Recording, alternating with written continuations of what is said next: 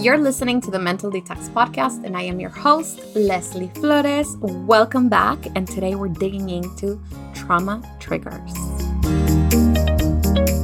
Okay, you guys, if you are Hispanic, tú entiendes cuando digo que el recordar es volver a vivir. So we have this saying, right? To remember is to live again. And I never really like stop to think about it because when we say that, you know, recordar es volver a vivir, you actually, when you remember like specific memories, we actually do have all the feels of that specific memory, right? Your wedding day, the birth of your child, or just a really great memory. And you feel all the feels again, like you go through those emotions, the same emotions you had on the day that those things happened. And it's amazing because, yeah, we want to feel all the good feels, but what happens when it's the same for the bad memories, the memories that caused us pain? And when we remember, you know, certain things, we sometimes feel the same exact emotions that we felt that day. So there is a tiny part of our brain. It's called the amygdala. You might be familiar with it. And this little tiny part is specifically responsible for storing memories that caused pain.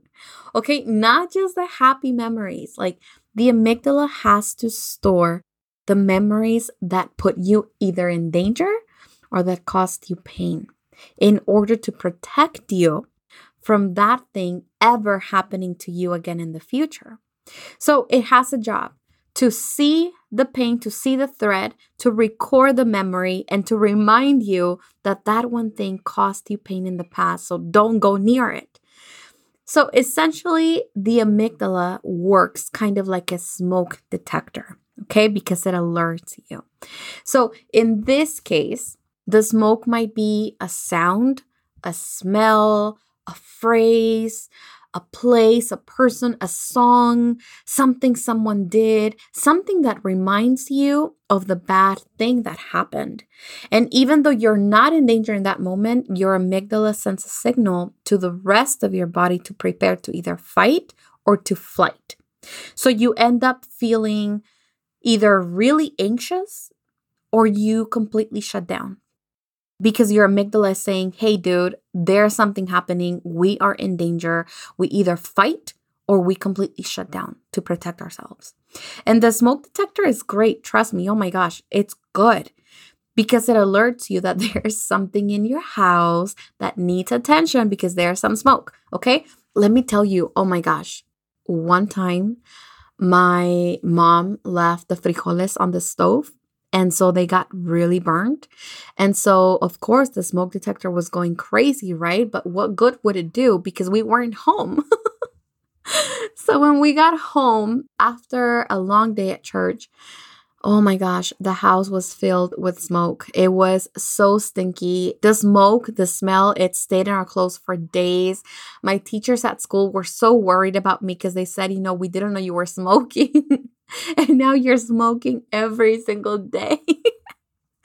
it was so chaotic. It took weeks for us to get the smell out of the house. But anyway, why am I telling you this?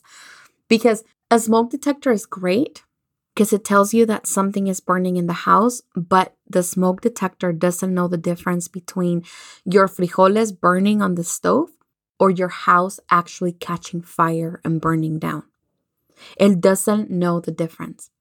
It just knows that at the smallest, lightest sight of smoke, what does it do? It tells you to look out for danger. And essentially, that's how our amygdala works too. It cannot tell the difference between an actual threatening situation and maybe just a reminder of something that caused you pain in the past. So, what does it do? It either gets you ready to fight or it gets you ready to shut down completely. Why? Because you are protected if you're fighting, or you're protected if you're shutting down. But your amygdala cannot be rational. It is not rational. So the smoke detector is great. However, our job is to turn off the smoke detector in order to bring our rational minds back and be able to make a decision or to act the way that we want to act without feeling overly anxious or without completely shutting down. Imagine two people, okay? Two people walking at the park. Both of them walk by the same bush of roses. Both of them smell the same exact scent. The person number one, you know, the first person that walked by loves roses, okay? Boyfriend is always bringing them by, always surprising her with flowers and roses. So at the slightest, like, smell of roses, you know, she walks by and she smells the roses. What does she do? She smiles. Oh my gosh, great memories. I have an amazing boyfriend, you know, always giving me flowers. So what does she do? She loves coming back. She comes back all the time because this place reminds her. This place triggers good memories in her. Second person walks by recently lost her father. And so the smell of these flowers, the smell of the roses, actually triggers memories of her father's funeral. So immediately she has this overwhelming sensation of sadness and grief, and she's just in a bad mood and doesn't want to go back to that park again. And doesn't even know that it's because of that scent, because of the roses, because that scent triggered a painful memory. Not because she wanted to remember it, you know, with pain, but because our amygdala, her amygdala was doing its job, alerting her of that smoke, because this caused pain in the past. So, very like completely opposite experiences with the same trigger, the scent of the roses. So, very obvious clues to the brain and our amygdala is an amazing detective, okay? It's amazing. It stores clues that we are not even aware of. It could be a scent, it could be a song, it could be something as simple as where that flower vase, you know, was placed on the day that it happened. It can be, you know, it was a rainy day, so every time there's rainy days, I get really depressed and I get really triggered. It can be something as you just being at the stop sign and a red truck driving by we are not fully aware of all of the triggers, of all of the traumatic memories that our brain, that our amygdala stores. And at times you'll notice that you're feeling really anxious, that you're worried, you're hyper vigilant. It feels that you're unsafe for no reason. So, when that's happening, it's very likely that your amygdala spotted a clue somewhere in your surroundings and it's sending you a signal for you to protect yourself. And when our smoke detector goes on, we cannot think rationally. So, what do we do? We snap at people. We are really irritable. We get really sad. We get short with people. We just get messy. We become really toxic. So, we cannot be rational. We cannot be ourselves until we turn off the smoke detector. And many of us are holding very highly complex traumatic memories that we don't even recall them, but we feel them in our bodies. And that's why sometimes, you know, I just get really controlling. I act like a jealous freak and I don't even know why. Because your brain is reacting to the clues around you, trying to keep you safe. So, how do we turn off the smoke detector, you guys? You know, at home, I just pull out the batteries. I know that's it's horrible because then I forget to put them back in. And anyway, so how do we turn off the smoke detector? Because you cannot pull the batteries out of your brain. Oh gosh, I wish we could. Oh my gosh, that would be so amazing to just have a rest. but it doesn't work that way. So I'm gonna I'm gonna share with you a secret weapon, okay, to turn off your smoke detector. Are you ready? Breathing. Yep. Deep, slow, focused breaths. It clears your head.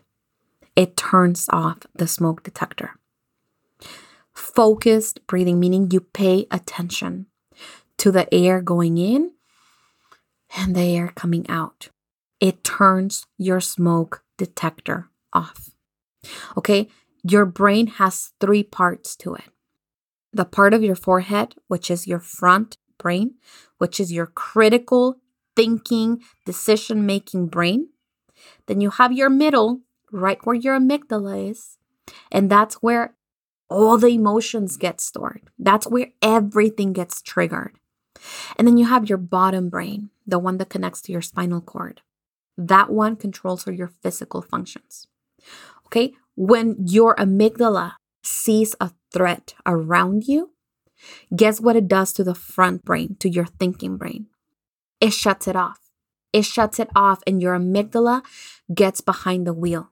Your emotional brain gets behind the wheel and it's making all of your decisions emotional, irrational decisions. Your thinking brain shuts off when your amygdala is in charge.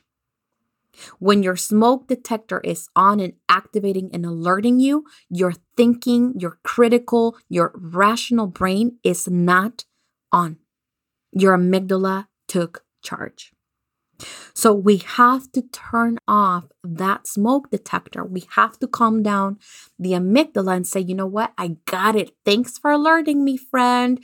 I'm going to go take a look at this with a rational, clear mind.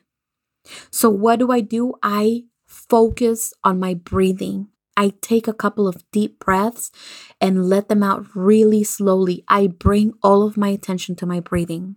That's how I turn off the smoke detector. So the amygdala shuts down. And what do I do? I reactivate my critical my my thinking my rational brain so that i can look at the situation and assess the real threats and decide whether i actually need to take action to protect myself or if you know it was just a false alarm. Thank you brain. Thank you friend amygdala. But we are safe. When the amygdala senses a threat your middle brain is in charge okay? And your frontal brain is completely disconnected. So you feel hyper vigilant, you're anxious, you're stressed out, you're snapping at people. We have to engage our breathing so you can turn off your smoke detector so that you can take your power back, okay? And then as you do this and, and you get really a badass at it, you begin to understand what triggers those trauma responses. Because the next time that it happens, you're like, okay, oh my gosh, yeah, it's happening. What's going on? What was happening when I started feeling that way? And so you begin to recognize your trauma triggers. And because you know how to turn off the smoke detector, you are not at the mercy of your emotions anymore if you notice that you're so irritable today, you're snapping at everyone, you're like, okay, calm down. You know, there's something happening here because I am not that way. I'm just having a trauma response. So you start to change how you respond to different situations. My friend, you are not at the mercy of those flaws of yours, okay? If you think you're a controlling person, a jealous person, that you just have the worst uh, temper in the world, that's not who you are, my friend. That is not who you are at all. Those are your trauma responses. And by learning to turn off your smoke detector, you learn to identify what triggers those responses. And so, therefore, you learn how to change how you show up the next time they happen. So I hope that you find this helpful. I'm so excited to reach out to you guys. And I've been, you know, hearing from some of you online. Please reach out if you haven't done so. Come and say hi either on Facebook or Instagram. I would love to hear from you. And, you know, if you have any questions about your own trauma responses or just trauma in general, I would love to hear those and and have those so that maybe we can do a Q&A episode at the end of this season. I would love to hear your thoughts about it. So if you have questions, please come over, reach out, send me your questions and maybe we can do a Q&A. So let me know. So until the next time, you take care, my friend.